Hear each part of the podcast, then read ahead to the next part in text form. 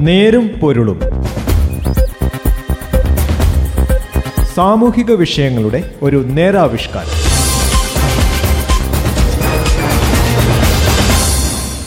നമസ്കാരം. നേരും പൊരുളിന്റെ പുതിയൊരു അധ്യായത്തിലേക്ക് സ്വാഗതം. ഇന്ന് ഈ പരിപാടിയിൽ ഞാൻ ജോസഫ് പള്ളത്ത്.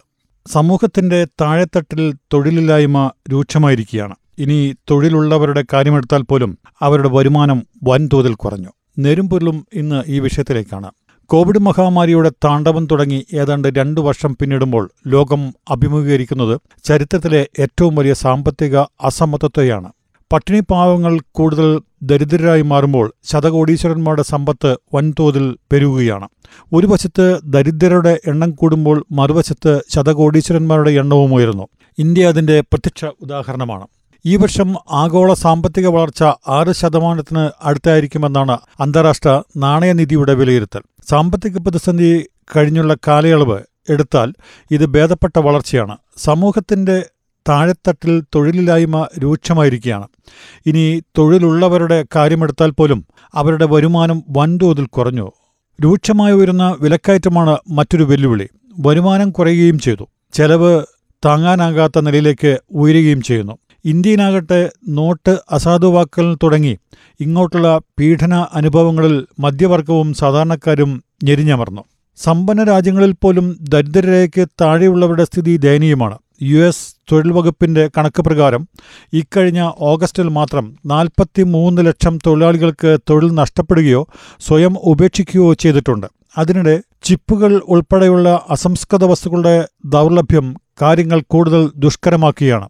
നിത്യോപയോഗ സാധനങ്ങൾ മുതൽ കാറുകളുടെയും ഗൃഹോപകരണങ്ങളുടെയും വരെ ഉൽപ്പാദനം ഇതുമൂലം താറുമാറായി. ക്രൂഡ് ഓയിൽ വിലവർധന ഊർജ പ്രതിസന്ധി കണ്ടെയ്നർ ക്ഷാമം തുറമുഖങ്ങളിലെ കാലതാമസം എന്നിവയാണ് മറ്റു വെല്ലുവിളികൾ. ഇതിന്റെയെല്ലാം ഫലം വൻതോതിലുള്ള വിലക്കയറ്റമായിരിക്കും. ഇത് തിരിച്ചടിയുണ്ടാക്കുന്നത് പാവപ്പെട്ടവർക്ക് തന്നെ.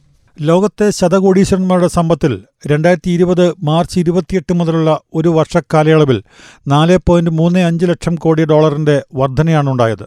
ലോകത്തിലെ അഞ്ചാമത്തെ വലിയ സാമ്പത്തിക ശക്തിയായ ഇന്ത്യയുടെ ദേശീയ വരുമാനമായ രണ്ട് പോയിന്റ് അഞ്ച് ലക്ഷം കോടി ഡോളറിനേക്കാൾ ഏറെ കൂടുതലാണിത്. ലോകത്തിലെ ഏറ്റവും വലിയ സമ്പന്നനും ഇ കൊമേഴ്സ് കമ്പനിയായ ആമസോണിന്റെ സ്ഥാപകനുമായ ജെഫ് ബസോസിന്റെ കമ്പനിയിലെ ഓഹരി മൂല്യം എണ്ണായിരത്തി അറുന്നൂറ് കോടി ഡോളറായാണ് കുതിച്ചുയർന്നത് എൺപത്തേഴ് ശതമാനമാണ് ഈ വളർച്ച. ഇന്ത്യയിലെ ശതകോടീശ്വരന്മാരുടെ സമ്പത്തിലും വലിയ വളർച്ചയാണ് ഉണ്ടായിട്ടുള്ളത്.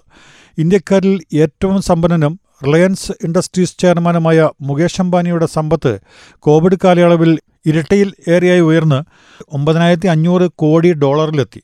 അദാനി ഗ്രൂപ്പ് ചെയർമാൻ ഗൗതം അദാനിയുടെ സമ്പത്ത് എണ്ണായിരത്തി മുന്നൂറ് കോടി ഡോളറിന് മുകളിലെത്തി. രണ്ടായിരത്തി ഇരുപത് മാർച്ചിലെ ലോക്ക്ഡൌണിന് ശേഷം നാൽപ്പതിലേറെ പേരാണ് ഇന്ത്യയിൽ നിന്ന് ശതകോടീശ്വര പട്ടികയിലേക്ക് കയറിയത്. മരുന്ന് നിർമ്മാണം ഇ കൊമേഴ്സ് ടെലികോം പോലുള്ള മേഖലകളിലെ കമ്പനികൾ വൻതോതിലാണ് സമ്പത്ത് ഉയർത്തിയത്. കോവിഡിന്റെ തുടക്കത്തിൽ തകർന്നടിഞ്ഞ ഓഹരി വിപണി പെട്ടെന്ന് തിരിച്ചുകയറുകയും റെക്കോർഡ് ഉയരത്തിലെത്തുകയും ചെയ്തതാണ് ഇത്തരത്തിൽ സമ്പത്ത് വർദ്ധിപ്പിക്കാനിടയാക്കിയത്. ഉയർന്ന വരുമാനക്കാരായ ചെറുപ്പക്കാർക്ക് കോവിഡ് നിയന്ത്രണങ്ങൾ കാരണം വീട്ടിലിരുന്ന് ജോലി ചെയ്യാൻ അവസരമുണ്ടായതോടെ ജീവിത ചെലവ് കുറഞ്ഞിരുന്നു. ഇതോടെയുള്ള അധിക ധനം ഓഹരി വിപണിയിലേക്ക് ഒഴുക്കിയതാണ് ശതകോടീശ്വരന്മാർക്ക് നേട്ടമായത്. യു എസ് പോലുള്ള സാമ്പത്തിക ശക്തികൾ പ്രതിസന്ധിയിൽ നിന്ന് കരകയറാൻ ഉത്തേജന പാക്കേജുകളിലൂടെ വൻതോതിൽ പണമൊഴുക്കിയതും വിപണിക്ക് അനുകൂലമായി. നിലവിലെ അനുകൂല സാഹചര്യം കണക്കിലെടുത്ത് കൂടുതൽ നിക്ഷേപം നടത്താൻ ശതകോടീശ്വരന്മാർ തയ്യാറായാൽ അത് തൊഴിലവസരങ്ങൾ വർദ്ധിപ്പിക്കുകയും വീണ്ടും സമ്പദ്ഘടനയിൽ ചലനമുണ്ടാക്കുകയും ചെയ്യും. എന്നാൽ കോവിഡ് കാലത്ത് ഓഹരി വില കൂടിയത് വഴിയുണ്ടാക്കിയ നേട്ടം നിക്ഷേപിക്കാതിരുന്നാൽ അത് സമ്പന്നനും ദരിദ്രനും തമ്മിലുള്ള അന്തരം വീണ്ടും ഉയർത്തും. എന്നാൽ നോട്ട് അസാധുവാക്കലും വിലക്കയറ്റവും കോവിഡും കാരണം വരുമാനവും തൊഴിലും നഷ്ടമായ ഇന്ത്യയിലെ സാധാരണക്കാരുടെ ഭാവി ഒരു ചോദ്യചിഹ്നമായി തുടരുകയാണ്. ഇതിൽ ഉത്തരം പറയേണ്ടതും പരിഹാരമുണ്ടാക്കേണ്ടതും ബന്ധപ്പെട്ടവരാണ്. നേരുംപൊരുളിന്റെ ഇന്നത്തെ അധ്യായം ഇവിടെ അവസാനിക്കുന്നു. നന്ദി. നമസ്കാരം. നേരും പൊരുളും. സാമൂഹിക വിഷയങ്ങളുടെ ഒരു നേരാവിഷ്കാരം.